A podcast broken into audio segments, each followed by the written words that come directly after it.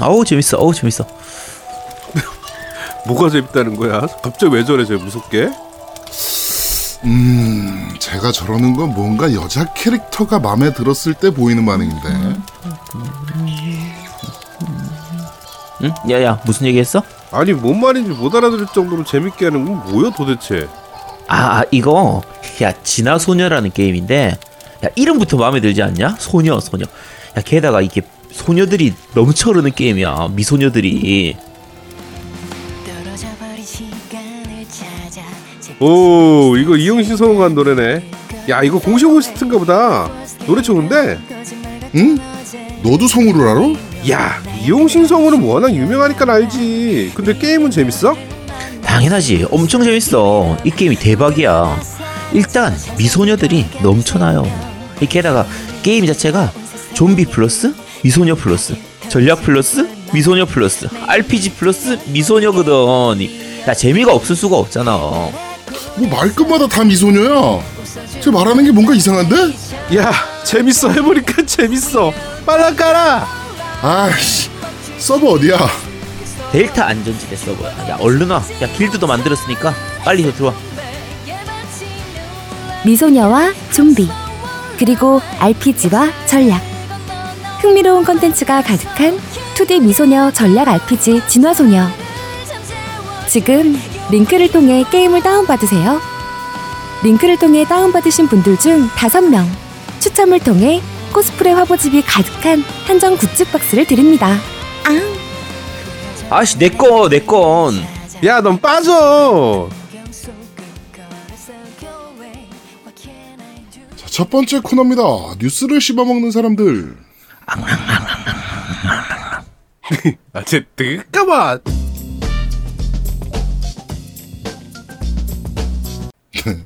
한 주간 있었던 다양한 게임계 소식을 전달해드리는 뉴스를 씹어먹는 사람들 코너입니다. 아 근데 이거 계속 입에 붙는다 아제트 come on 어떡하냐 이거?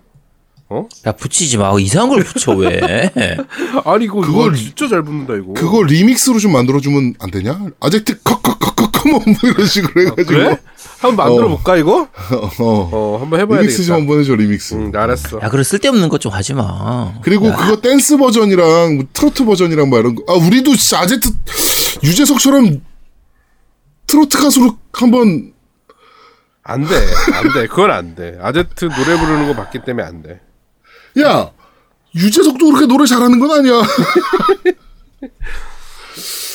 유산슬 마냥 이렇게 한번 우리 아제트도 야 빨리 뉴스 진행해. 뭐해? 자, 어, 첫 번째 소식입니다. PS5 개발 킷이 소개가 좀 됐는데, V자 모양으로 되어 있습니다. 그 모양의 이유가 무엇이냐, 어, 라고 이제 되어 있는데, 어, 개발 킷이 V자인 형태는, 어, 개발자들이 여러 대를 이용해 스트레스 테스트 할 때 쉽게 이렇게 위에 쌓을 수도 있고, 게임기를. 그 다음에 stack이 이렇게 됐을 때 cooling이 좀 더 잘 되게 V자 형태로 빈 공간을 좀 만들었다라고 합니다. 네. 패드는 아직 뭐 보여지는 게 없네요. 패드는 지금 듀얼쇼크 4라고 합니다. 그리고 개발 킷은 어차피 소비자 모델은 아니니까. 네. 그쵸. 그냥 말 그대로 개발 킷이라. 처음에 개발 킷 모양 나오면서 이대로 그 플스 5가 나온다, 요런 모양으로 나온다라는 루머가 좀 있었는데 네. 아까 말씀드린 것처럼 개발자 킷은 그냥 개발자용으로 나오는 거기 때문에 그렇죠, 실제 그렇죠. 소- 판매용하고는 다릅니다. 네. 일단 임시로 이렇게 만들어 놓은 거니까 어, 실제 모양은 어떻게 나올지 알 수가 없죠. 요거는 말 그대로 디자인 적용 안 하고 그냥 게임기 성능만 그냥 안에다 때려 넣는 거라. 그렇죠. 네. 그냥 이렇게 나오는 거라고 생각하시면 돼요. 예. 요거를 사실 예전에 플스4 때나 엑스박스 때는 이제 개발 킷 자킷을 만들 때 이걸 쌓아놓고 쓸 거라는 걸 생각을 못 했던 것 같아요. 마이크로소프트나 소니 측에서. 근데 막상 이제 개발사들, 소프트웨어 개발하는 쪽에서 개발사들 하는 곳에서 개발 잘하고 있나 갔더니 액원이나 풀포를 이렇게 다섯 대를 쌓아놓고 있는 걸 보고 그 기겁을 했다고 하더라고요. 네. 그래서 아예 대- 개발자 킷을 쌓아 놓을 수 있도록 이렇게 아예 만든 거라고 얘기가 그런 얘기가 있습니다. 그런 루머가 있는데 네. 어쨌든 그런 부분들 감안해서 개발자들이 쓰기 편하게 만들어 놓은 거니까 어, 일반 소비자가 저렇게 쓸 일은 거의 없겠죠. 네. 자, 또 여기도 개발키 소식인데요. 톰 워렌이라는 기자가 어, 더 버지, 더 버지라는 이제 매체 기자인데요. 어, 그 기자가 이제 그 V자 모양의 플스5, 플스5 개발키 사진을 올렸었는데, 거기다 추가적인 또 글을 올렸는데, 어, 스칼렛은 아무도 본 사람이 거의 없다. 어, 최종 버전에 근접하지도 않았다. 그래서 별로 파워풀하지 않다느니 어쩌느니 넌센스들이 들리고 있다. MS는 이번에 소니를 놀라게 하려고 준비 중이다. 라고 댓글을 달았습니다. 개발 킷이 final 버전이 안 갔다는 얘기죠, 이거는. 그렇죠. 네. 어, 여러 가지 의도로 보여질 수 있는데요. 아직도 성능 스펙이 확정되지 않았다라는 게 좀 클 수도 있고요. 그다음에 일단 기본적인 스펙만 얘기해주고 일단 개발해. 어, 라고 얘기해놨을 수도 있습니다. 사실 지금 마소가 할 수 있는 행보는 크게 두 가지밖에 없어요. 그러니까 아예 성능으로 찍어 누르든지 그렇죠. 그러니까 에곤하고 풀포가 처음 나왔을 때 성능은 떨어지는데 가격은 더 비싼 그러니까 당연히 안 될 수밖에 없었지. 그렇죠. 그 부분이 문제였었던 거를 마소도 알고 있기 때문에 가격은 비슷하거나 오히려 더 싸게 맞추면서 성능은 무조건 잡고 가자. 네. 거의 이렇게 자- 갖고 있을 확률이 높거든요. 그러면 마소 측에서는 소니의 개발자 킷이 이미 풀린 상태이기 때문에 그 플스5의 대체적인 성능 그 선을 알 수가 있으니까 그렇죠. 마소에서는 그거보다 더 높은 쪽으로 갈 수도 있고요. 요게 네. 첫 번째 방법이고 아니면 아예 어차피 지금 엑스클라우드라든지 스트리밍 중심으로 갈 수 있다라고 하면 성능을 오히려 소니보다 나- 그러니까 플스 5보다 낮춘 다음에 스트리밍 중심으로 하고 가격을 확 낮추는 말 그대로 가격을 후려치는 방식의 전략을 갈 수도 있긴 해요. 네. 어느 쪽으로 갈지는 모르겠지만 아마 마소 측 본사 쪽- 쪽에서는 이제 위에 경영진들 입장에서는 이미 선이 다 정해졌을 겁니다. 그렇죠. 근데 저는 아마도 플스 5보단 좋게 내기 위해서 그쵸 그게 네. 확률이 높죠. 저는 개발킷 분석하고 있다고 봅니다, 지금. 음. 플스5 개발킷. 그쵸 그 그쪽 방향으로 가는 게 훨씬 안전해요. 훨씬 네. 안전하고 마소 측에서 초반의 초기의 그 약간 적자를 감수할 수 있는 그 투자 자금을 이제 좀 들여도 될 만큼의 그 자원이 있기 때문에 자본이 있는 상태이기 때문에 네. 제 생각에선 어쨌든 그 엑스박스가 스칼렛이 플스5보다 싸거나 거의 같은 가격에 성능은 또 좋을 거라고 보거든요. 네. 그러니까 어 요것도 한 뭐 두세 달 내로 발표가 나겠죠. 음, 그렇죠. 자, 하여튼 뭐 개발 킷들이 이제 뭐 좀 있으면 뭐 가격이랑 다 나올 거라서 네, 좀 지켜보시면 좋을 것 같습니다. 네. 자, 다음 소식입니다. 코지마 히데오 감독이 내한했습니다. 네. 어, 저희 밴드에서도 그 저희 저 누구죠? 누가 갔다 오셨더라? 아까 아, 카노님이었나? 카노님께서 네. 네, 카노님께서 갔다 오셨고요. 어, 실제로 만나고 오셨고, 어, 단 사인회는 없었다 그러더라고요. 네, 그냥 사진 찍는 자리 정도만 만들어졌고, 그 다음에 질문 답변하는 정도로만 구성이 됐다라고 합니다, 행사가. 근데, 어, 네. 사인회 정도는 해줄 수도 있었을 것 같은데, 일단 인원수가 많으니까 뭐 여러 가지 이유가 있었겠죠. 우리 아제트는 사인 다 해줬는데, 야, 그, 그 인원, 인원수가 작았으니까 시간이 아, 여유가? 있으니까. 그렇습니다. 하여튼, 네, 뭐, 그, 이번에 되게 게임 만들면서 어려움이 있었나 봐요, 실제로, 자기도. 예, 없었던 개념이니까, 그 설명하는 부분들이 이제 보통 그런 부분들을 좀 많이 얘기하네요. 예. 어, 게임성을 이해시키기가 어려웠다. 스태프들한테도까지도. 뭐, 이렇게. 그러니까 지난주에 리뷰하면서도 말씀드렸지만 이게 어떤 게임이냐라고 얘기를 할 때 저보고 누가 물어보면 설명하기가 되게 힘들어요. 네. 그러면 아마 그 택배 배송하는 게임이다 하면 대부분의 사람들이 비슷하게 반응하겠죠. 야, 그게 재밌어? 야, 그렇게 만들면 그게 재밌어? 이렇게 나왔을 거기 때문에 네. 사실 어떻게 보면 코지마 감독이 아니었으면 못 만들었을 게임일 수도 있습니다. 뭐, 그럴 가능성도 있죠, 사실은. 이거는 능력의 문제가 아니라 그 돈을 투자금을 받을 수가 없었을 거예요. 네. 뭐 제가 만약에 만- 게임 만들겠다 해가지고 이런 게임 만들 거예요 하고 투자자들한테 이렇게 얘기하면 아무도 돈을 안 주겠죠. 그렇죠. 그러- 네, 그러니까 어쨌든 그런 부분들에서 코지마 감독이라고 해도 조금 힘들지 않았을까라는 부분이 있는데 네. 어 앞에 예전에 코나미 했을 때 같으면은 그나마 위에서 돈이 나오니까 괜찮은데 음. 지금은 독립 스튜디오로 나온 상태이기 때문에 그런 부분들에 경영을 하는 부분들도 같이 섞이면서 조금 힘든 부분들이 있었던 걸로 보입니다. 네. 자, 다음 소식입니다. 일본 닌텐도에서 링피트 어드벤처 품귀 현상에 대해서 사과를 했습니다. 어, 저희 제품 이용해 주셔서 진심으로 감사드립니다. 링피트 어드벤처는 일본 전국에서 품귀 현상이 지속되고 있습니다. 어, 매주 출하를 하고 있으며 어, 더 많은 출하량을 어, 더 많이 만나보실 수 있도록 출하량을 늘리도록 하겠습니다. 뭐 이렇게 아, 한마디로 요약하면 이런 거죠. 아 너무 잘 팔려서 죄송합니다. 이런, 이런 거거든요. 그러니까 아우 나 이렇게 잘 팔릴지 몰랐네? 뭐 이런 느낌. 네. 근데 이게 링피스는 어쩔 수 없는 게 그 소프트만 제작해서 되는 게 아니라 링 자체가 필요하기 때문에 그렇죠. 당연히 생산량이 한계가 있을 수밖에 없어요. 네. 그렇다고 해서 이거 갑자기 대량 생산하겠다고 해서 공장을 늘려버릴 수는 없으니까. 그렇죠. 그러면 망하는 부분- 거라. 그치. 그럼 망하니까. 나중에 또 이거 한꺼번에 많이 생산했다가 재고, 재고 쌓여버리면 덤핑돼 버릴 수 있기 때문에 네. 지금 그런 부분들 맞춰서 생산을 하다 보니까 아무래도 지금 예상외의 인기 이런 부분들 때문에 어, 국내에서도 물량이 부족한 거고 일본에서도 아니 예상 외의 부족한 인기는 아니죠. 저희가 언급했으니까. 거- 아, 우리가 말을 하지 말았어야 되는데 하, 그러니까 우리가. 괜히 언급해가지고 이게 아, 일본 분들한테 죄송합니다 진짜 아 우리가 말해가지고 일본에서까지 이렇게 분기 현상이 일어나네 아 그러니까. 아, 네. 좀, 좀 죄송하다는 말씀밖에 드릴 게 없네요. 네. 네. 아, 야, 일본, 이, 이거 닌텐도가 사과하는 게 아니라 우리가 사과를 해야 되는 건데. 그러니까 아, 아, 씨. 네. 하여튼 고개 숙여. 저희가 리뷰를 해가지고 어 게임이 너무 잘 팔리게 됐습니다. 네. 다시 한번 못 구하신 분들 그리고 어, 너무 비싼 가격에 사신 분들 다시 한번 진심으로 죄송하다는 말씀을 저희가 드리겠습니다. 네, 사과드리겠습니다. 자 다음 소식입니다. 어, 게임사들 탈모바일 행보 어, PC 콘솔 게임 개발 한창이라고 기사가 너- 하나 올라왔습니다. 너 발음을 탈모바일. 일부러 그런 것 같은데? 어? 야, 발음 좀 제대로 해. 탈모 바일 행보. 이래야지.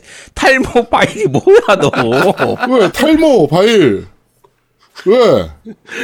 야, 탈모바일이라고 해야지. 나는 아제트가 아직도 탈모라고 생각합니다.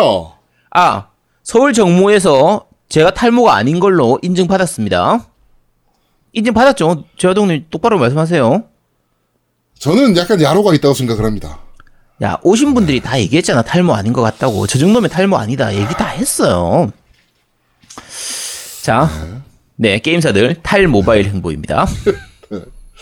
어, 뭐, 그냥 저거예요. 그러니까 뭐, 백스코어에서 있었던 지스타에서 펄어비스나 이런 회사들이 이제 신작들을 선보였는데 다 모바일이 아니고 PC 콘솔용 게임이었다. 그래서, 어, 그러니까 저, 저런 거 같아요. 그러니까 사실 저는 지금, 어, 우리나라 모바일 게임 시장을 터지기 직전의 거품이라고 생각을 하거든요. 근데 이게 언제 있었냐면 우리나라 온라인 게임 시절에도 동일한 현상이 있었단 말이에요. 그쵸. 온라인 게임 시 온라인 게임이 정말 막 미친 듯이 MMORPG 미친 듯이 쏟아지던 시절에 아 이거 터질 것 같은데 터질 것 같은데 라고 했는데 빵 터지고 그 다음에 이제 올- 모바일로 이제 옮겨간 거였는데 많은 회사들이 그때 도산하고 지금 사실 그런 느낌이에요. 근데 차기 플랫폼은 뭐가 될 것이냐? 그때는 온라인에서 모바일이라는 게 눈에 보였었는데 다음은 모바일이 될 거야. 스마트폰이 될 거야. 아까 이제 눈에 보였었는데, 다음 플랫폼은 뭐가 될지가 지금은 사실 그렇게 눈에 띄게 보이진 않거든요. 외국에서 봤을 때는, 어, 콘솔 하면 되지! 라고 생각할 텐데, 우리나라 입장에서는 아직은 그렇게 막 눈에 보이지 않는 시- 시점인데, 어떻게 보면 펄어비스가 굉장한 도전을 하고 있는 겁니다, 지금. 그쵸. 네. 지금 사실 검은 사막이나 테라 같은 게임들이 이제 콘솔로 이제 전혀 이- 이제 지금 플랫폼 추가를 하기도 했고 어 펄어비스나 지금 제가 알기로 NC에서도 지금 콘솔 게임을 제작하고 있는 걸로 알고 있고 뭐 이제 뭐 넥슨도 이번에 발표했죠 카트라이드 드리프트 네. 네, 그뭐 이런 것들이 이제 있는데, 어, 과연, 어, 그러니까 초반에는 여러분이 원하시는 우리 콘솔 유저들의 눈높이에 맞는 게임들은 잘 안 나올 것 같아요, 저는. 왜냐면 경험이 없으니까. 근데 또 우리나라가 또 사실은 잘 만들어서 게임을 나름 또 만들어낼 겁니다 결국엔. 아, 네. 이 과금 요소만 좀 안 갖고 왔으면 좋긴 하겠는데, 그래도 개인적으로. 좀. 그러니까 이게 모바일 게임 초기에 들어갈 때는 그냥 큰 돈을 많이 안 들이고, 그러니까 투자비를 많이 안 들이고도 하나 대박 나면은 엄청 큰 돈을 벌 수 있었던 네. 그런 시장이 되다 보니까 우리 초창기 때 뭐 앵그리 버드라든지 지금 슈퍼셀 같은 경우에도 클래시 오브 클랜 같은 경우에도 그게 제작비가 그렇게 많이 들고 하는 그런 게임이 아니거든요. 그렇죠. 근데 하나만 터지면 캔디 크러쉬 사가 이런 것들처럼 말 그대로 하나만 터져주면은 대박을 낼 수 있었으니까 너도 나도 만들고 이렇게 했었는데 지금의 모바일 게임 시장은 말 그대로 레드오션이거든요. 음. 막 시뻘건 레드오션이라서 정말 시뻘건 레드오션입니다, 정말. 진짜 돈 정말 많이 쏟아붓지 않는 이상은 사실상 성공하기가 좀 힘든 그런 시장이다 보니까 네. 다시 지금 딴 거 먹을 거 없나 해서 이렇게 빠져나오는 거 나가는 건데 그쪽 방향이 결국은 PC나 콘솔 쪽으로 가려고 하는 거고요. 네. 세계적인 시장은 인디 게임들이나 이런 부분들은 오히려 콘솔 쪽으로 많이 음. 가고 있는 상태라서 모바일보다는 오히려 콘솔 쪽으로 가고 콘솔에서 성공하고 나면 그걸 다시 모바일로 이식하는 그런 경우도 많이 있으니까요. 네. 그래서 요거는 어차피 전 세계적인 좀 흐름들이니까 뭐 우리 국내만이 아니라 뭐 다른 나라 다른 외국들도 다 마찬가지죠. 음. 네, 하여튼 그렇습니다. 자, 다음 소식입니다. 포켓몬 소드 실드가 발매 10일 만에 일본에서 포켓몬스터 렛츠고 시리즈의 누적 판매량을 추월했습니다. 네. 어, 포켓몬 렛츠고가 어 166만 장 정도가 팔렸는데 딱 열흘 만에 소드 실드가 170만 장을 팔아 제끼면서 어, 바로 제꼈습니다. 그렇게 생각하면 레츠고가 정말 못 만들긴 했나 봐. 아니 근데 레츠고는 사실상 이식작이니까 네. 이식작 치고는 뭐 적게 팔린 건 아니었던 거고 네. 근데 포켓몬 치고는 작게 팔리긴 했어요. 음, 포켓몬 지금까지 포켓몬 시리즈 중에서는 정말 역대급으로 작게 팔리긴 했는데 네. 어전 세계적으로 하면은 그렇, 그렇게 또 어차피 제작비나 이런 부분들 생각하면 뭐 손해 보거나 그런 건 아니기 때문에 그렇죠. 네 그리고 요걸 바탕으로 해서 거기서 만들었던 그런 것들을 바탕으로 해서 모델링이나 이런 걸 이용해 가지고 또 다음 시리즈 다음 시리즈가 계속 나오는 거니까 네. 어, 뭐 포켓몬은 앞으로도 계속 잘 팔리겠죠. 자, 다음 소식입니다. 어, 우리, 그, 아제트님이 굉장히 좋아할 만한 타이틀입니다. 마이 테츠, 어, 퓨어 스테이션이라는 스위치 게임입니다. 어, 발매 일자와 이제 타이틀에 대한 정보가 좀 떴는데, 2020년 1월 16일에 발매될 예정이고요. 어, 가격은 4,180엔이라고 합니다. 근데, 어, 지금 한정판 구성인 것 같은데, 어, 우리 아제트가 매우 좋아할 만한 일러스트 집과 매우 좋아할 만한 마우스 패드를 줍니다. 아니요 뭐 매우 좋아하는 네, 수준은 요거는 아니고. 또 가슴 마우스 패드는 아니네요. 그쵸. 아, 네. 뭐, 가슴, 마우, 가슴 마우스 패드 그런 게 있나요? 어, 특이한 게 있네. 슴가 마우스 패드는 아니고요. 이거는 엉덩이 마우스 패드가 네. 그리고 아제트님이 굉장히 좋아할 만한 게임입니다. 아니, 굉장히 좋아하는 게 아니라니까. 아, 뭐 사람을 이상하게 몰아가네. 그리고 이거 지금 일본에서 발매되는 거라서 정발은 되지도 않습니다. 그리고 네. 장르를 생각하면 국내 정발은 좀 안 될 것 같은 게임이라, 네. 뭐, 물론 이제 정발되면 또 구입할 것 같긴 하지만, 네, 안 될 게임이니까, 음, 네, 그렇습니다. 그렇죠. 됐으면, 근데 이게 좋겠네. 사실 게임을 보면 조금 위험해 보이긴 해요. 이게 기차 모해와 게임인데, 음. 어, 그림체나 이런 것들이 조금 위험해 보이긴 합니다. 우리나라에 들어오기엔. 아, 제, 저, 저 분들 아마 대부분 다 19세 이상일 겁니다. 네. 아, 당연히 성인이겠죠. 예. 네, 다 성인입니다. 음, 예, 설정상 성인일 건데, 네. 어, 근데 그림체가 되게 위험해 보이는 부분들이 좀 있어서. 믿을 수 없겠지만 성인입니다. 네, 다, 그 겉보기로 판단하시면 안 됩니다. 다 성인이고 다 19세 이상이니까, 어. 저는 다른 건 모르겠고, 여기 기차, 그 메인 일러스트에 기차 있잖아요. 네. 이게 이- 은하철도 999 같은 느낌이라. 음, 뭐, 요게- 그거하고는 또 다르겠지. 좀 그렇겠죠. 예. 네. 그 대목, 제- 제목인 마이 테츠 자체가 이제, 네, 이 약간 말장난 전차? 같은 건, 네, 그런 거죠. 테츠가 이제 철 얘기라서, 네. 어, 뭐 그런 쪽인데, 음, 어, 뭐 귀엽네요. 네, 좋네요. 사실 거잖아요. 아니, 안, 안 산다니까. 이거 지금 뭐 한글판이 안 나오는데, 이걸 내가 지금 왜 사겠어요? 어차피 한정판 구할 수도 없고, 정발이 좀 됐으면 좋겠는데, 음, 안 되려나? 음, 그렇습니다. 어, 우리 정말 아, 우리 일본에 누가 살고 있죠? 로드러시 님이 살고 계시죠? 그쵸? 하나 사서 보내주세요 아제트한테. 네. 야, 이거 한정판 가격이 10만 원이 넘어. 10, 뭐, 그니까 1,800엔이니까 거의 한 12만 원 정도 될 텐데, 어, 국내 정발되면 얼마이려나? 그러면 10한 3만 원에 나오겠지. 정말. 아, 그 정도면 살만한데. 어, 씨, 저 마우스 패드도 참. 음, 네, 그렇습니다. 아, 근데 정말 안 된다니까, 근데. 자, 다음 소식입니다. 어, 게이밍 볼트가 선정한 당신을 파괴해버릴 역대 가장 어려운 RPG 14선이라는 영상이 올라왔습니다. 자, 14위는요, 호시가미 가라앉은 푸른 대지라는 게임이고요. 13위는 와일드 암즈 XF. 와일드 암즈가, 하긴 저거 제가 엔딩을 못 봐가지고 애매하네. XF가 그렇게 어려웠었나? 12위가 에이지 오브 데카당스. 11위가 언더레일. 10위가 라스트 렘넌, 렘넌트. 이게 그렇게 어려웠었나? 모르겠어요. 라스트 렘넌트 저 엔딩 못 봤거든요? 네. 요게 당시에 그래픽이 상당히 좋았는데, 이게 언리얼 엔진 썼었나? 그랬던 걸로 네, 기억하는데. 그랬을 거예요. 네. 네, 그래픽 상당히 좋은데 이 어려운 것도 둘째치고 뒤에 가면 너무 지겨워져 가지고 음. 전투 방식은 참신한데 그게 너무 반복되다 보니까 조금 지겨워져서 요거 제가 엔딩을 못 봤었거든요. 네네. 근데 어려운지는 잘 모르겠네. 네, 그렇습니다. 자, 9위가 진 여신 전생 3 녹턴.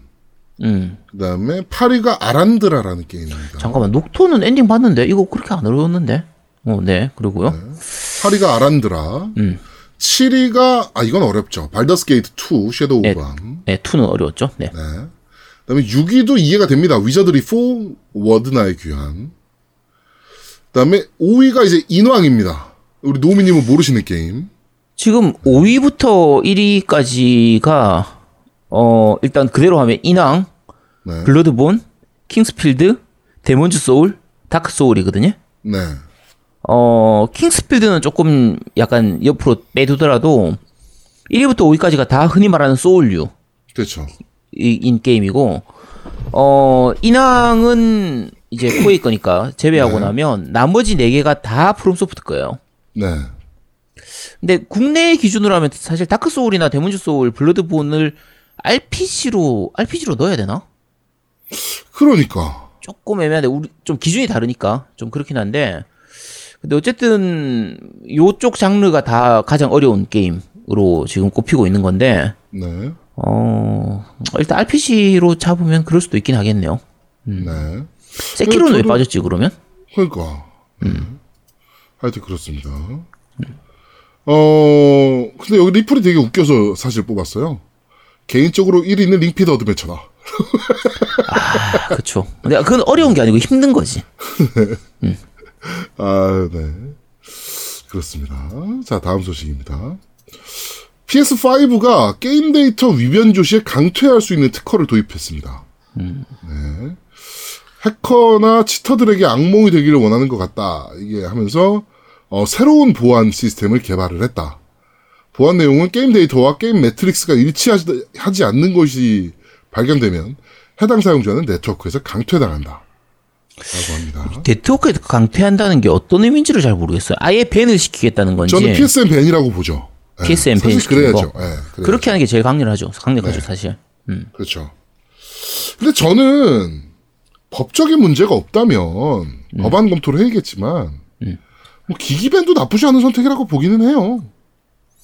그러니까 이게 기기밴이든 말 그대로 PSN에서 밴하는 거든 간에 어 상대방 쪽의 그러니까 물론 이제 그 해- 그러니까 해- 보통 치터 쓰는 건데 치터 자체의 문제도 있긴 하지만 물론 이제 그게 좋은 건 아니죠. 좋은 건 아닌데 네. 예를 들면은 그 자기 넷, 그 계정 안에서 사둔 게 되게 많다. 내 100만 원치 정도 게임을 사뒀는데 그 중에 한 가지 게임에서 치, 그 치트를 쓴 부분 때문에 나머지 게임들을 다 못하게 돼버리는 거잖아요. 네. 이게 법적인 문제가 없느냐는 게 제일 그렇죠. 크니까 아까 지금 제동님 말씀하신 것처럼 네. 그 부분이나 기기 밴을 시켰을 때 그 기기의 가치가 떨어지는 부분인데 결국은 재산상 손실을 발생하는 거니까. 사실 그게 제일 클 거예요. 네, 그러니까 그 부분에 대해서 마찬가지로 어, 법적인 문제가 없는가라는 부분이 있는 거라서 어, 아예 그 게임에서만 밴 시키는 거는 그 게임 내의 약정 그 이제 흔히 말하는 처음에 시작할 때 뭐라고 하지? 약관 동의하는 거. 음. 그걸 통해 가지고 어떻게 처리를 할 수가 있을 텐데 다른 게임들까지 다밴 시키거나 계정 자체를 뭐 블락 시키거나 하는 것들은 가능할지 좀 모르겠네요. 그 부분은. 하여튼 뭔가 특허를 냈다니까 음. 지켜보도록 하죠. 네. 자, 다음 소식입니다. 마지막 루머인데요. 어, 락스타가 중세 시대 GTA를 개발 중이라는 루머가 떴습니다. 어, 락스타 게임즈의 캐릭터 아티스트인 파와스라는 사람의 링크드인 블로그에서 발견이 됐는데요. 어, 중세 시대, 그러니까 Project Medieval이라는 이름으로 중세 시대의 open world 싱글 게임을 지금 개발 중이다. 라고 합니다. 중세 시대의 open world라. 그러면 사실 어쌔신 크리드랑 너무 겹치지 않나요? 아니지 그거는 그러니까 액션이나 이런 부분들보다는 흔히 GTA 스타일처럼 음. 뭐 퀘스트 받고 이런저런 부분들이나 흔히 말 sandbox처럼 그렇게 이것저것 할 수 있는 것들을 좀 많이 넣을 테니까 어 어쌔신 크리드하고는 또 다른 재미가 있겠죠. 또 말 훔치나?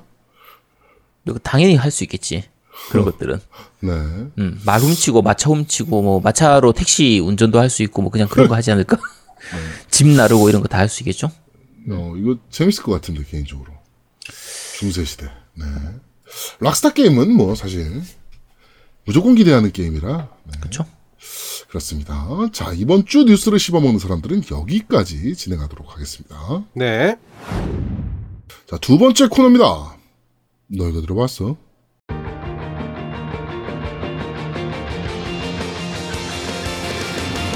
자, 게임의 OST를 소개해드리는 너 이거 들어봤어 코너입니다. 지금 나오는 곡은 진화소녀 OST.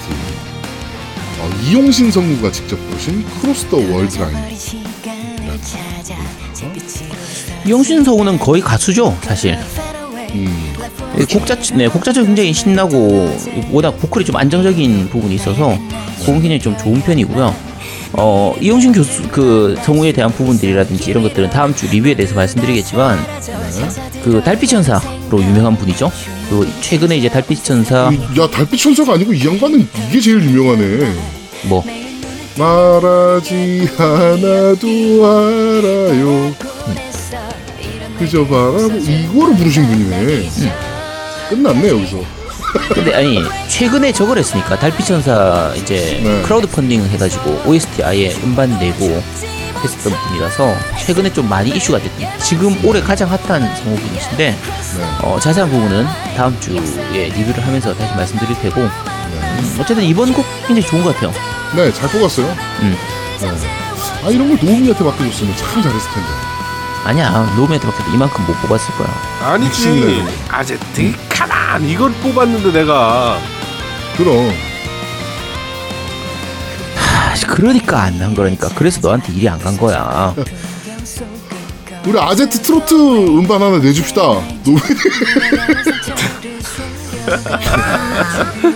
우리 트로트 못 만드나 우리 노우미는? 나 트로트는 나 못 만들어. 어, 트로트는 아, 나 그래? 한 번도 안 만들어봤어. 어. 공부하세요 트로트. 자, 진화소녀 OST 어, Cross the Worldline입니다. 네, 끝까지 뭐. 듣고 오시죠. 여기까지 과거였던 걸 끝도 없이 가라앉는 오늘을 붙잡아. We'll break the wall line. 멈출 시간 속에서 죽어도 죽지 못한 햇살 꿈에 예받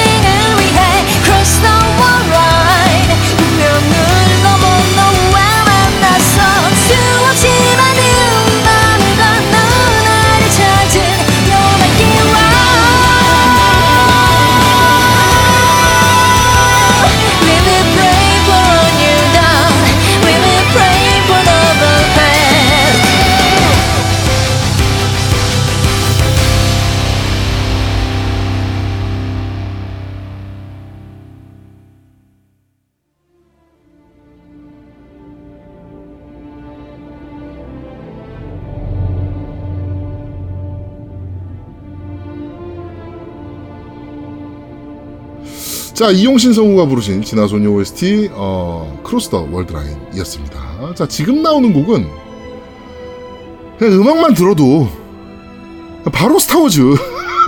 네. 메인 테마입니다. 스타워즈 메인 테마.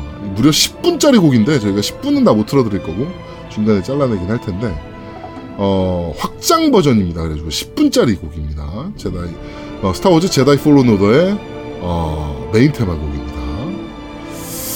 어 스타워 그냥 음악만 아까 지금 말씀드렸다시피 그냥 음악만 들어도 이거는 스타워즈.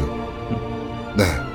어쩜 그렇게 분위기를 그 비슷비슷한 곡들로 분위기를 잘 만들어내죠. 그치. 네, 진짜 신기한 것 같아요. 누가 들어도 스타워즈예요, 그냥. 네. 이게 SF 쪽 그 곡 게임들이 많고 영화나 이런 것들도 많은데 스타워즈는 편편이 달라도 매 편 매 시리즈가 진행되든 뭐 게임이 나오든 간에 듣다 보면 아 스타워즈인가 싶은 그 느낌이 오는 그런 느낌이 있어요. 그러니까 약간 특유의. 네, 특유의 그 감성이 좀 있어, 스타워즈 감성이. 네. 약간 어떻게 보면 나쁘게 말하면 조금 촌스러운 느낌도 있는데 어쨌든 그게 다 잘 어울리니까 그 네. 스타워즈 자체가 워낙 잘 어울리니까 이번 곡도 굉장히 좀 스타워즈스러운 좋은 의미든 나쁜 의미든 그런 네. 편이라 어 이번 그 오더의 몰락 같은 경우에는 곡 전체적으로 곡이 굉장히 좀 매칭이 잘 돼서 좀 잘 어울리는 곡으로 잘 들어간 것 같아요. 네. 음. 어, 사실 스타워즈에서 가장 유명한 곡은 이제 Imperial March. 음. 네, 그게 이제 가장 유명한 곡이긴 한데, 어, 하여튼 이 곡도 굉장히 잘 뽑았습니다. 네. 자, 끝까지 듣고 오시죠.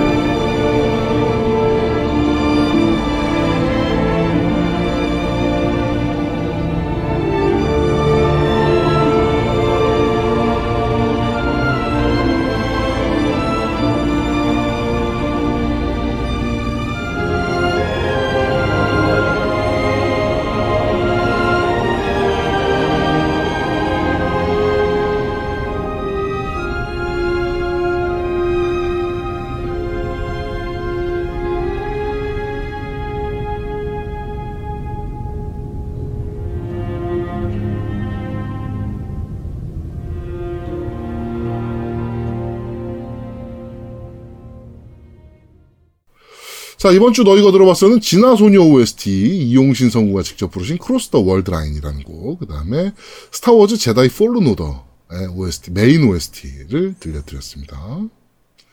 이번 주 너희가 들어봤어는 여기까지 진행하도록 하겠습니다. 자, 마지막 코너입니다. 그런데 말입니다. 자, 이번 주 그런데 말입니다는 바로 스타워즈 제다이 폴른 오더입니다. 네. 리스폰 엔터테인먼트가 제작한 그 우리 타이탄 폴과 저 뭐죠 그 open world 앤썸. 게- 예 아니요 아니요 앤썸이 아니고 저거 만들었잖아요 잠깐. 에이펙스 레전드. 아, 아, 에이펙스 에이펙스 레전드 그치, 그치. 예, 제작한 걸렸어. 어, 리스폰 엔터테인먼트에서 이제 제작을 한, 자, 각 잡고 만든, 어, 사실 EA가 저번에도, 저번 시간에, 저번 주에도 제가 말씀드렸던 것 같은데, EA가 올해 시작을 앤썸으로 똥을 싸면서 시작을 해가지고, 그치. 그 이후에 나온 게임들이 사실 거의 다 똥을 쌌거든요. 뭐 앤썸만 그러냐? 배틀필드도 그랬지 뭐. 그러니까요. 예, 진짜 완전 똥밭 대잔치였는데, 그래서 사실은 스타워즈 제다이 폴른 오더도 그렇게 크게 기대 안 하신 분들도 많아요. 사실 약간 욕했던 것 중에 하나가 에이펙스 레전드가 초반에 그렇게 분위기가 좋았는데 네. 그 인원들이 요 스타워즈에 빠져나가면서 에이펙스 레전드를 좀 키워줘야 될 시기에 타이밍을 놓치는 바람에 좀 빨리 그렇죠. 시들해졌잖아요. 그것 때문에 아니 뭐하러 스타워즈 만든다고 그 인원을 빼가지고 그냥 에이펙스는 좀 더 치중을 해주지 좀 더 집중해 주지라고 그러니까. 욕을 했었는데 네.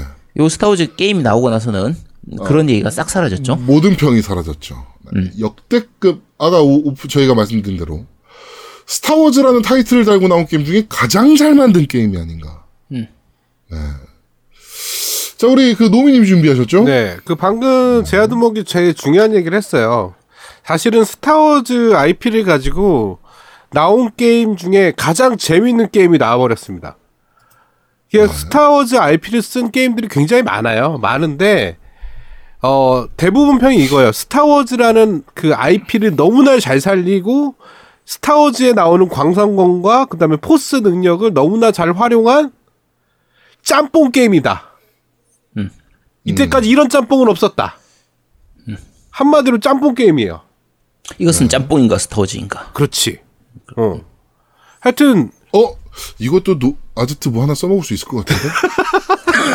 지금 번뜩 내가 뭐가 지금 하나 지나갔어. 어, 네. 이거 제가 구체화 좀 해보겠습니다. 야 그냥 지나 보내 그냥. 어, 적어놔, 잠깐만 적어놔야 돼요. 이것은 짬뽕인가 스타워즈인가, 네.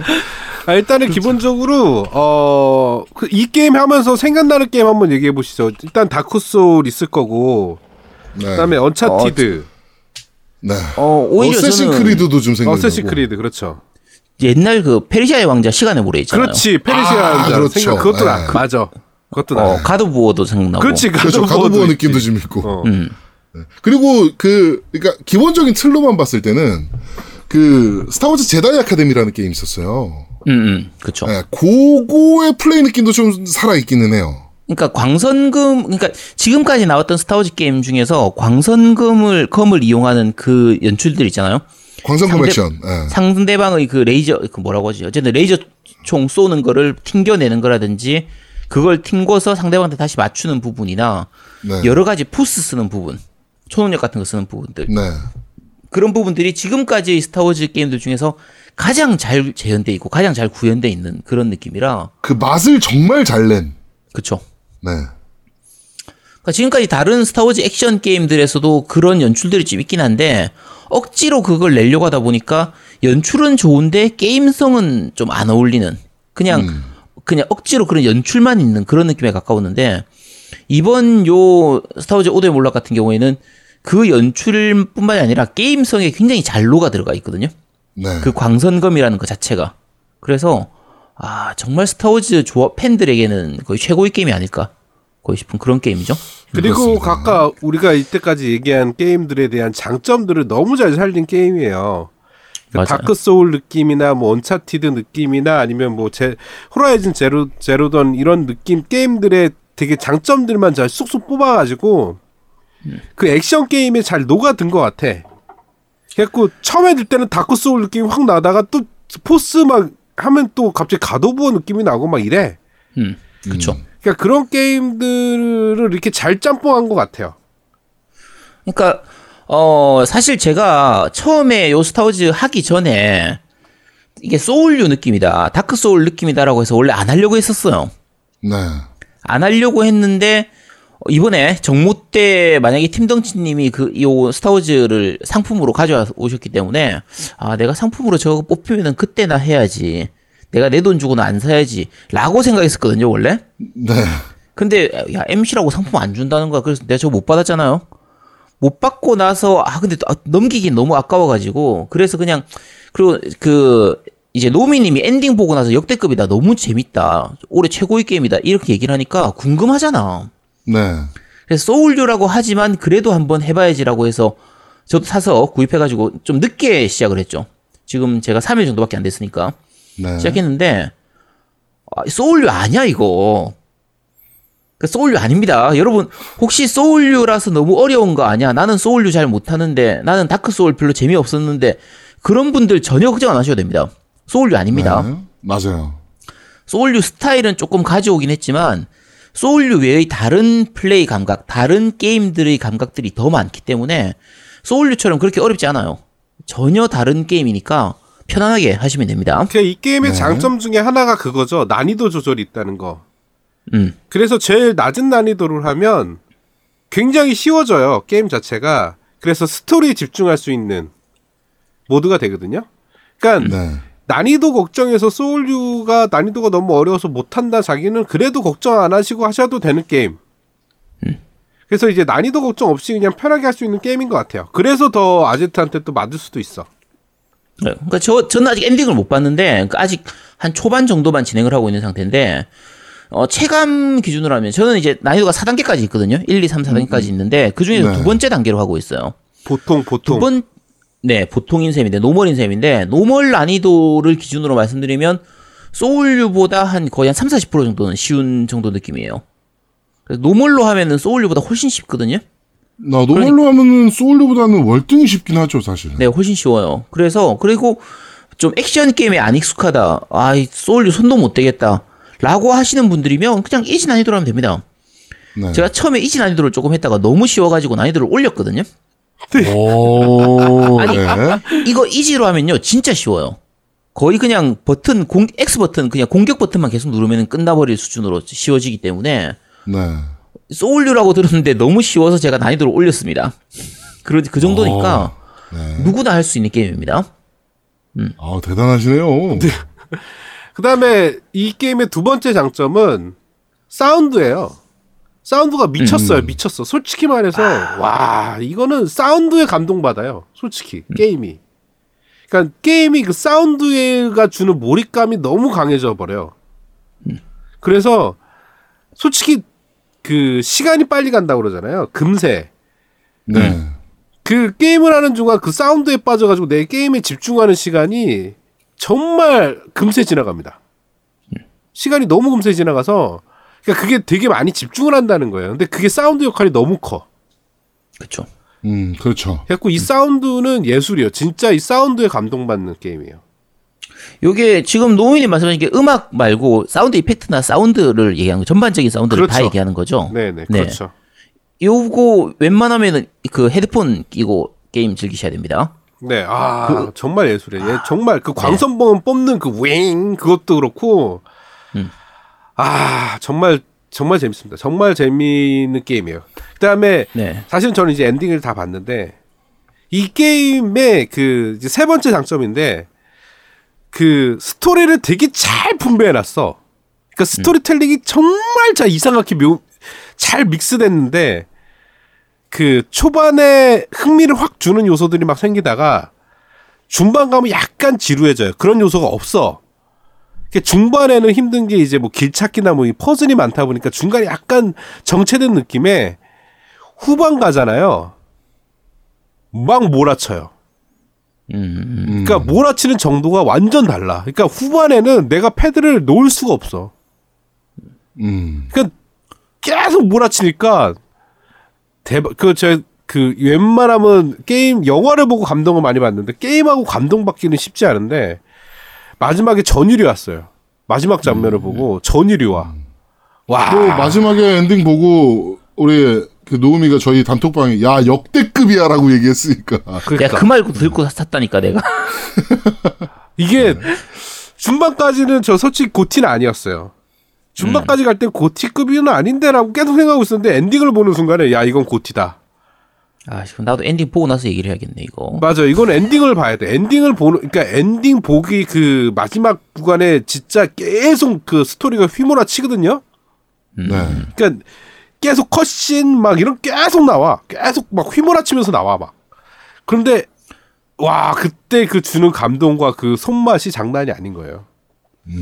어, 요게 스타워즈 잘 모- 혹시나 그러니까 대부분 우리 방송 들으시는 분들은 스타워즈 모르는 분들은 거의 없겠지만 스타워즈의 스토리 기준으로 하면 에피소드 1, 2, 3 다음 3편하고 4편 사이 중간, 중간쯤이거든요.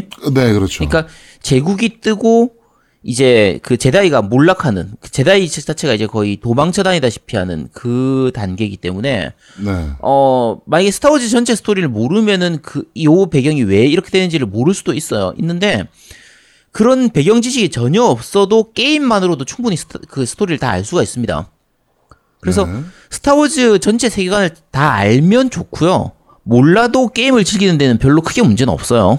네. 없는 부분이라서 혹시라도 스타워즈 아 나 스타워즈 내용 잘 모르는데 라고 하는 분들도 걱정 없이 즐길 수 있습니다.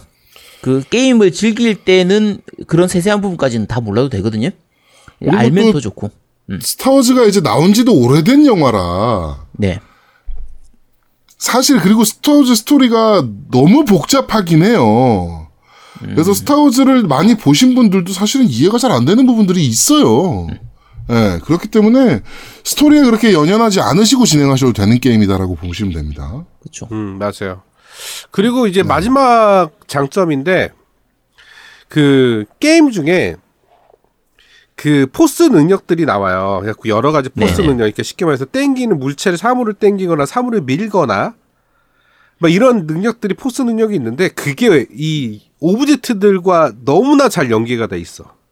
음, 그러니까 각각의 이동하는 데 있어서 그러니까 꼭 공격뿐이 아니라 그러니까 적과 대치하는 부분이 아니라 일단은 길 이동이나 이런 것들에 대한 그런 object 연동성이 너무 좋아 이 Force랑 음, 그러니까 뭐 어떤 물체를 끌어당기거나 아니면 어떤 물체를 밀거나 이런 것들을 너무 잘 살려놔가지고 그러니까 그런 부분 때문에 더 재밌는 것 같아요. 그러니까 그 퍼즐이 나중에는 어렵지가 않아요. 그런 부분들 때문에. 음, 그러니까 조금만 생각하면 되는 것들. 그러니까 너무 머리를 많이 써야 필요가 없는 것들.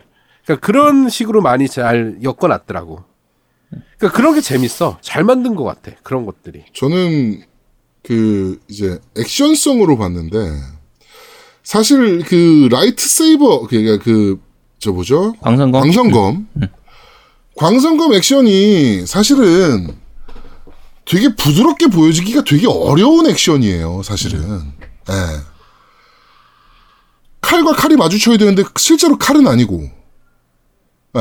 근데 그 광선검만이 부딪혔을 때 그 쫙 하고 그, 그 스파크가 튀는 느낌이라든가 막 이런 것들이 연출이 사실은 영화적인 연출이기 때문에 게임에서 보여주기가 쉽지가 않거든요. 또 특히나 우리 아제트님이 말씀하셨던 저쪽에서 레이저 총을 땅 쏘는데 그거를 탕 튕겨내가지고 이제 적을 맞추고 뭐 이렇게 하잖아요. 영화에서. 그렇죠.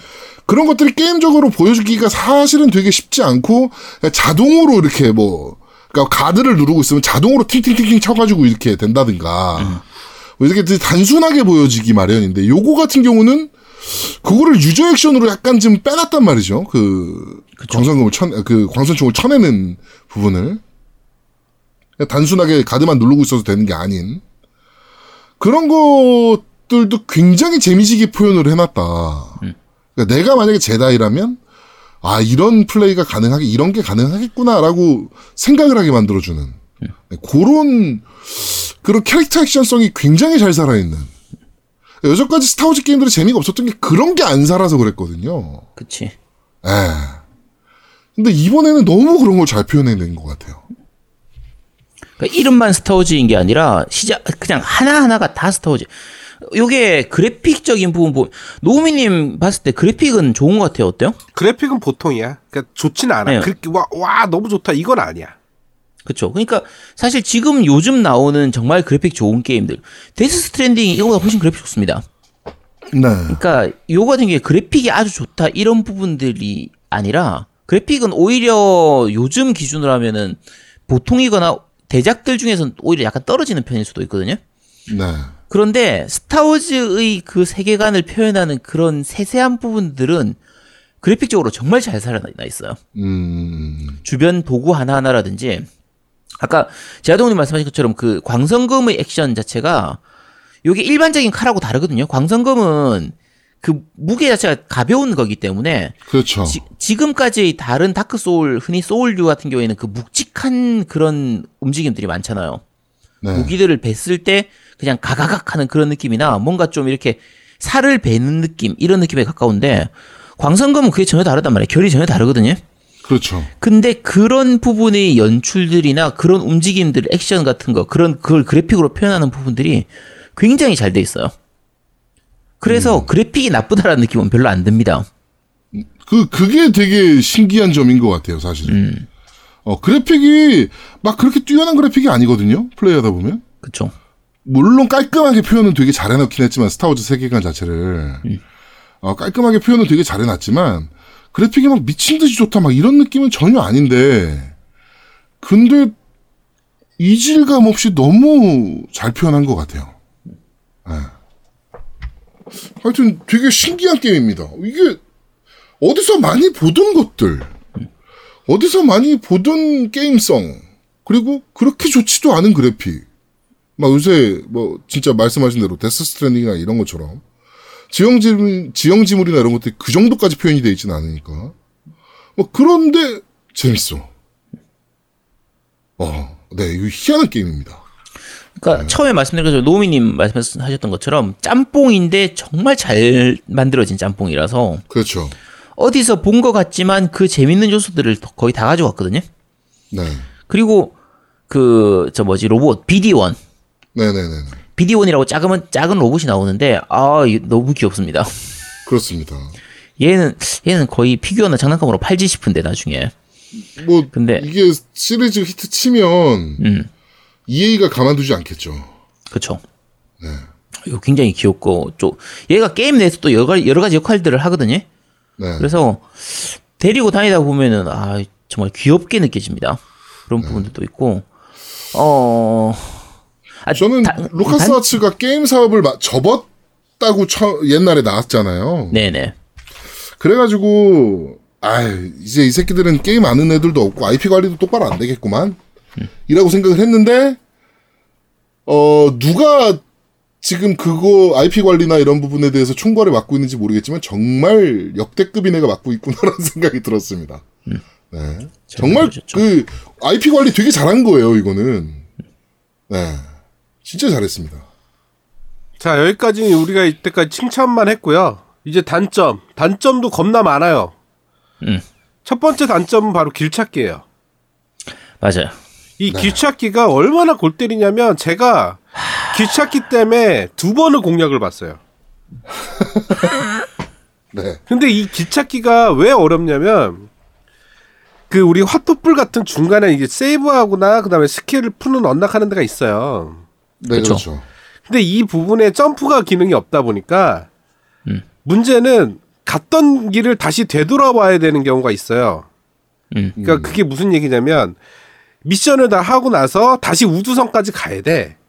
네. 근데 엉뚱한 길로 가는 거지 우주선으로 가는 길이 헷갈려 가지고 엉뚱한 길로 해서 거기는 가면 안 되는데 그건 다음에 와서 가야 되는 지역을 내가 갔어. 네. 그러니까 미로에 빠진 거지 그 순간에 내가 가면 안 되는 지역을 내가 간 거야. 음. 그러니까 그게 너무 황당. 그 거기를 막 돌아다니는데 더 이상 진행이 안 되니까 막 별 데를 다 돌아다녔어. 나중에 공략 보니까 졸라 간단한 거야.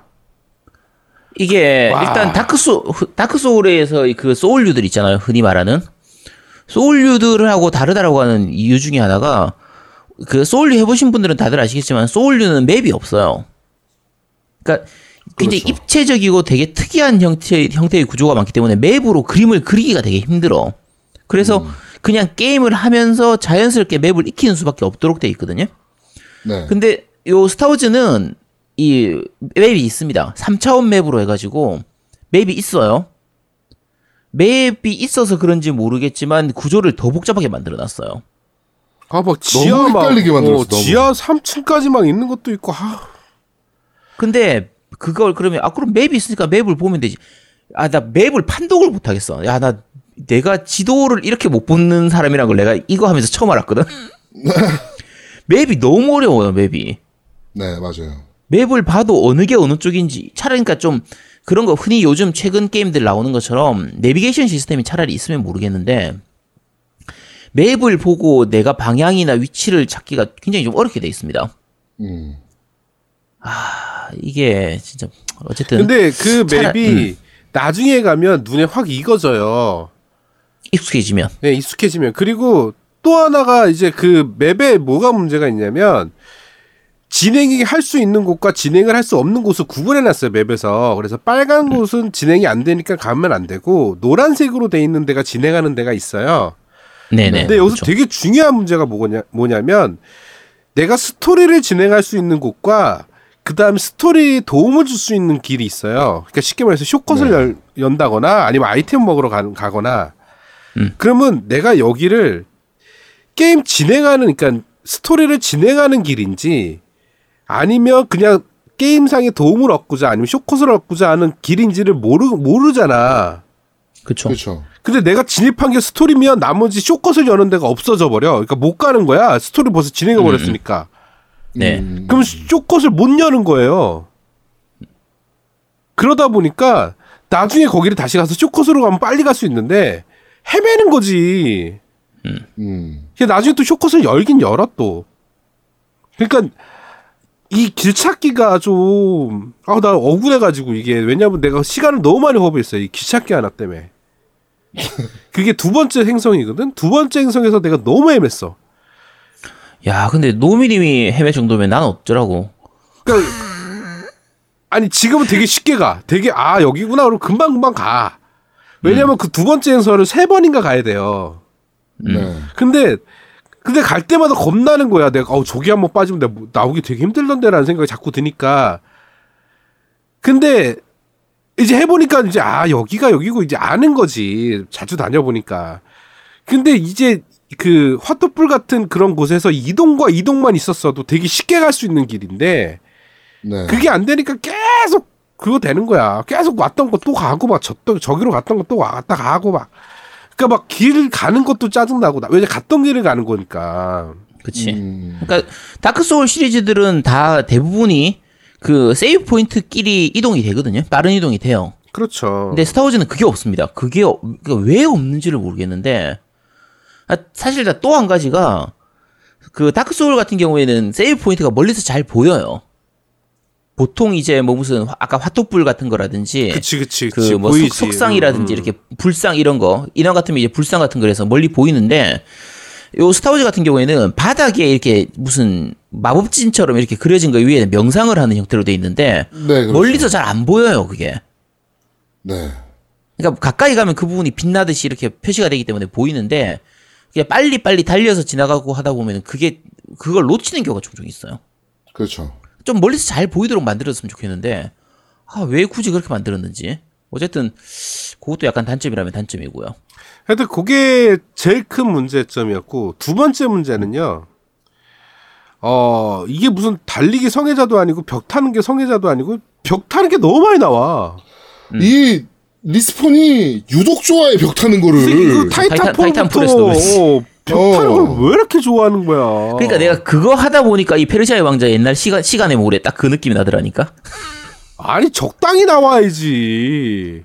벽 타기를 너무 좋아해 얘네 타이탄폴 만들 때부터. 그 나중에 가면 그 위에 꼭대기 나무 올라가는 게 있어요.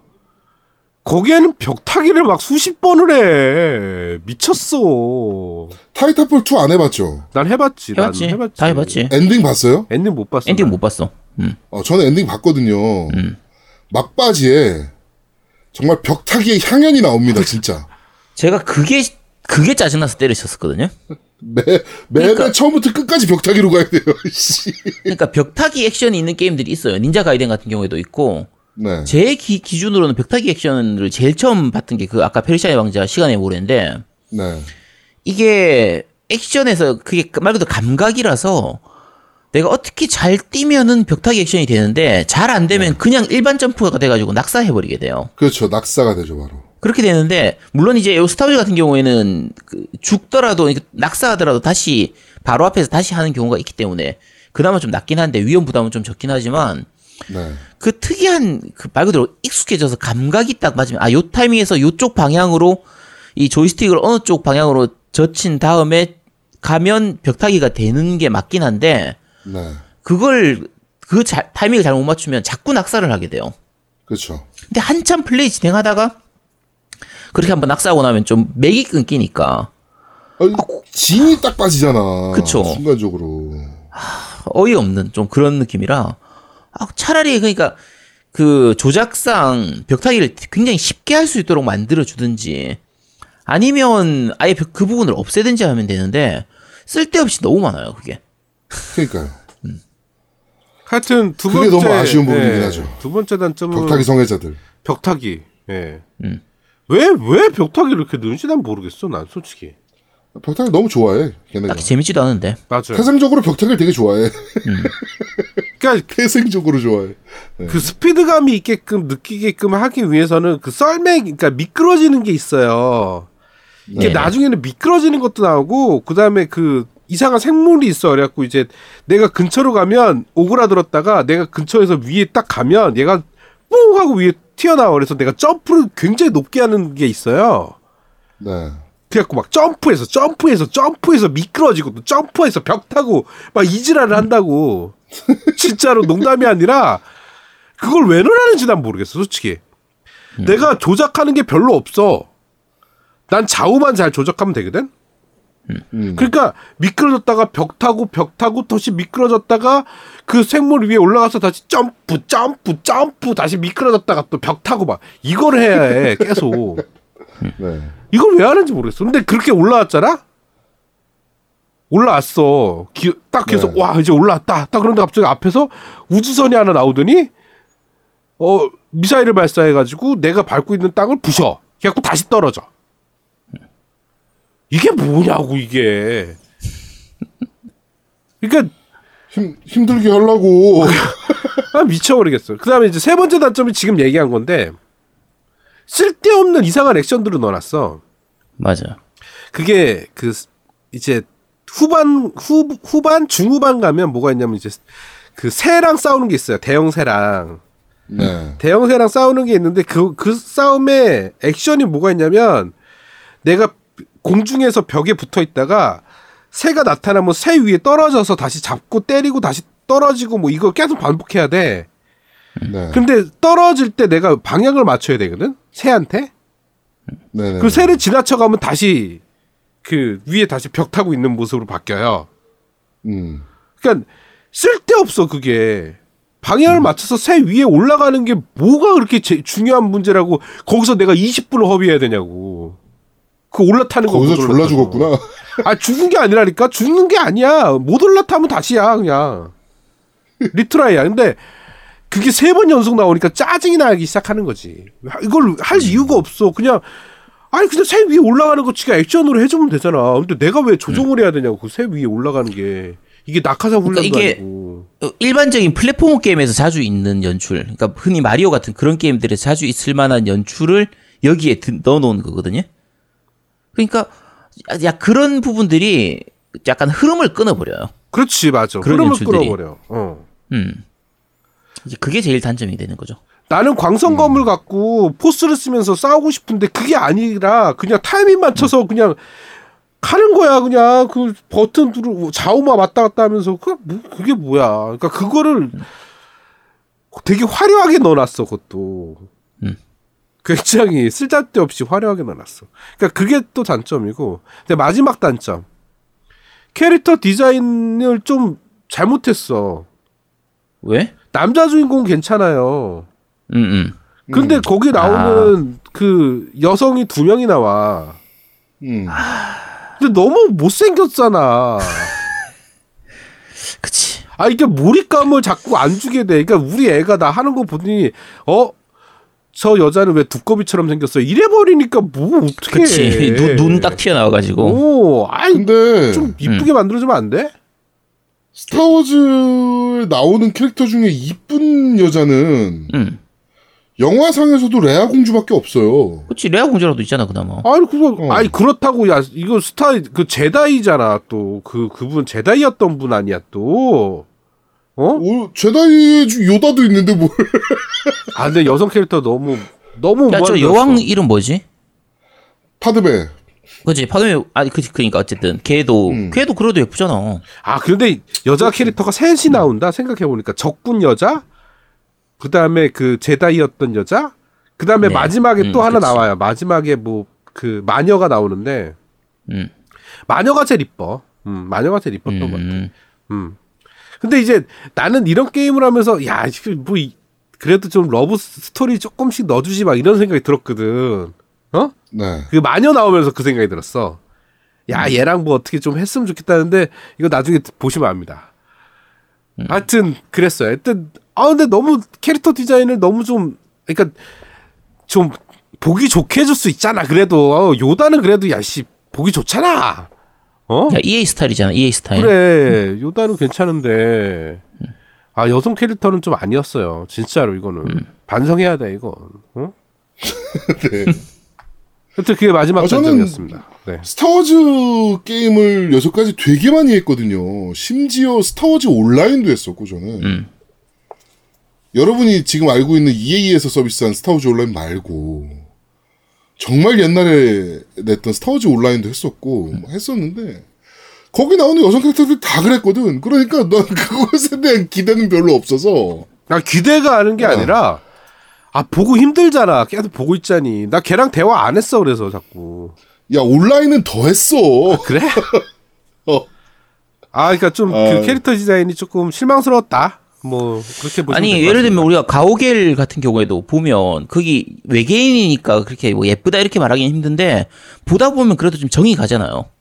좀 귀여운 음. 맛이라도 좀 있고 그렇죠. 처음에 처음에 볼 때는 그냥 외계인이니까 약간 괴물처럼 생겼는데 보다 보면 또 그래도 예쁘고 이런 게 있는데 이번 스타워즈 여기에 나온 애들은 별로 정이 안 가. 그냥 음. 그또 외국의 외계인처럼 생기지도 않았잖아. 그냥 평범한 인간처럼 생겼는데 그냥 아, 저런 아줌마가 왜 저렇게 나오? 저그 예전에 그러니까 스타워즈 요 오드의 몰락에서 나오는 초반에 나오는 초반부터 나오는 여자 주인공이 있거든요. 이름 뭐지? 시아 시아 시 음. 이름 뭐였지? 하여튼 뭐 시 뭐야 시야 시야 맞은 어. 것 같아. 어. 뭐 어쨌든 처음 볼 때 그냥 조연으로 잠깐 나왔다 사라진 캐릭터인 줄 알았어요. 나도 그랬어. 나 끝까지 나올 줄 몰랐어. 그것도 야 설마 저런 캐릭터가 계속 나오진 않겠지? 와, 중요한 인물이요. 엄청 중요한 인물이거든요. 네. 근데 와 어이가 없어서 그냥 보면 진짜 그냥 시장 보통 일반적인 RPG 게임이나 이런 거 같으면 시장에서 장사하고 있을 것 같은 딱 그런 이미지예요. 음. 그런 모습인데 그냥 중요 그 인물입니다. 복사해서 붙여넣을 많은 NPC들. 어? 그치 딱 그런 느낌인데 아 근데 중요한 인물로 나와요. 하여튼 그게 난 제일 실망스러웠어. 캐릭터 디자인이. 아쉽습니다. 네. 저 또 한 가지 단점이 있습니다. 뭐요? 네. 요, 이게 버튼 중에서 액션 버튼이라고 되나? 보통 interactive 버튼이라고 해서 이제 문을 연다든지 뭐 조작한다든지 네, 하는 네. 버튼 있잖아요. 네. 네. 이게 R3 버튼이에요. 그거를 그래서 엘리트 패드를 쓰면 편합니다. 근데 그것 때문에 제가 원래 엘, 그 엘리트 패드 그, 2 이번에 나온 걸 샀었잖아요. 네. 샀다가 이번에 정모 때 그 이제 노미님한테 넘겼는데 네. 하, 좀, 요, 스타워즈만 하고 넘길 걸 그랬어. 진짜 이거 하는 동안에, 아, 너무 짜증나는 거야. 아니, 아니, 딴 버튼 많은데 왜 이 액션 버튼을 R3에다가 집어넣냐고. 이거, 아, 나 어이가 없어가지고. 엘리트 패드 쓰라고. 아, 그러니까 이거 엘리트 패드 팔기 위해서 해놓은 건지. 그러니까 이게 버튼이 진짜 자주 누르게 되는 버튼이거든요. 그렇죠. 말 그대로- 정말 많이 쓰이는 버튼이죠. 어, 그러니까 뭐 조작할 때, 뭐 패널 같은 거 조작할 때, 문 열 때, 뭐 할 때, 다 이 버튼을 써요. 왜 이걸 R3에다 갖다 집어넣었냐고, 도대체. 아, 진짜. 뭐난 그게 불편한 게 없었는데 아 그래서 그렇구나. 나도 별로 불편하다고 못 어, 느꼈거든. 아, 나도- 너희들은 엘리트, 엘리트 패드를 썼으니까 그런 거지. 뭐 그래서 그런 걸 수도 있는데 아, 저는 뭐 그게 불편하다고 생각은 해본 적이 없어요. 아니, 보통 R3 버튼은 그냥 보통 뭐, 라곤 버튼에 쓴다든지, 아니면 뭐, 시점 초기화로 쓴다든지. 그치. 거의 그런 식으로 해서 그렇게 뭐 아주 많이 쓰지 않거나 아니면 아예 그냥 그 스틱을 쓰- 그 조작할 때 자연스럽게 누르게 되는 느낌. 거의 그런 느낌으로 쓰게 되잖아요. 네. 얘는 그 액션 버튼이니까 야 문 여는 버튼을 왜 여기다 갖다 집어넣었냐고. 음, 어쨌든 그 저한테는 굉장히 큰 단점이었습니다. 엘리트 패드 쓰시면 뭐 다 해결되는 문제인데. 그러니까 그러니까 이게 애들이 아, 내 엘리트 패드를 괜히 괜히 팔았나. 아, 근데 이거 말고는 또 별로 엘리트 패드 쓸 일이 별로 없으니까. 그렇습니다. 네, 그렇습니다. 어, 역대급이긴 합니다. 확실히. 예, 스타워즈 IP를 달고 나온 게임 중에 제일 잘 만든 게임. 그리고 올해 GOTY 게임 뽑으라면은 GOTY를 못 받더라도 후보에는 무조건 들어갈 게임. 그치. 네. 뭐 평론가에 따라서 이제 GOTY를 못 받을 수도 있겠지만 하여튼 후보에는 무조건 들어가야 되는 게임. 뭐 이렇게 생각이 드는 정말 잘 만든 레스, Respawn이 정말 게임 잘 만드는구나. 그치. 똥물에 빠져 죽어가던 EA를 이렇게 건져내는구나. 네. 요, 이게 스타워즈 같은 경우에 지금 진행할 때 초반 진행이나 중간중간에 스토리 따라서 진행되는 부분은 그냥 일자 진행으로 쭉 진행이 되고요. 네. 어, 또 소울류처럼 그냥 그 맵, 넓은 맵에서 여러 가지 길이 있는 상태에서 왔다 갔다 하는 그런 맵들도 있고 한데, 네. 그러니까 정확하게 말씀드려서 open world가 절대 아니죠. 그러니까 이런 거 보면 굳이 맵을 open world로 만들어야 된다는 강박관념을 가질 필요가 없어요. 음. 그냥 이런 류의 스토리를 중시하는 게임들은 그냥 이런 일자 진행이라든지 자연스러운 맵 진행이 훨씬 낫거든요. 네. 근데 최근에 나오는 그 쓸데없는 open world 게임들 이런 걸 보면 이 스타워즈 보고 좀 약간 반성했으면 좋겠어요. 근데 나름 얘도 일자 진행은 아니야. 그러니까 보통 이제 소울류처럼 여러 가지 여러 가지 길이나 이런 것들 그 단위도로 돼 있는데 그 일단 open world는 절대 아니니까. 그것도 이- 이게 여러 웃긴 가지를. 게 사실은 행성을 다시 음. 갈수 있거든요. 스토리 진행 행성 말고도. 그래서 네네. 가서 뭐 장비를 얻어온다거나 이런 짓을 할 수 있긴 한데 뭐 그 그게 그렇다고 해서 open world는 아닌데 그렇다고 음. 딱 일자 진행도 아니긴 해. 아 근데 또 스토리를 또 진행하면 일자 진행도 맞긴 해. 또 그래 좀. 아우 좀 아, 하여튼 그 조합을 조합이 되게 잘 돼 있어요. 어, 잘돼 그 있는 것 부분이. 같아요. 그런 조합들은. 음. 음. 네. 어, 잘 만든 게임입니다, 확실히. 그렇죠. 아까 저희가 단점, 네 단점을 많이 얘기하긴 했지만 게임 하다 보면 그래도 충분히 재밌어. 네. 정말 재미, 쭉 빠져들어서 할 수 있는 게임. 그렇지. 네. 이게 만약- 굉장히 좋고. 네. 이게 만약에 아까 낙 이게 낙사를 꽤 자주 하거나 그냥 죽는 경우가 좀 자주 있거든요, 사실. 네. 그러니까 일반적인 platformer 게임처럼 그냥 그렇게 떨어져 죽는 경우가 많은데 만약에 소울류처럼 죽었을 때 다시 save point로 가서 이렇게 해야 되면 짜증 나겠죠. 그렇죠. 근데 적한테 맞아 죽거나 이런 경우가 아니면 그냥 낙사했을 때는 그 바로 앞에서 다- 바로 다- 그 checkpoint처럼 바로 다시 시작할 수가 있어요.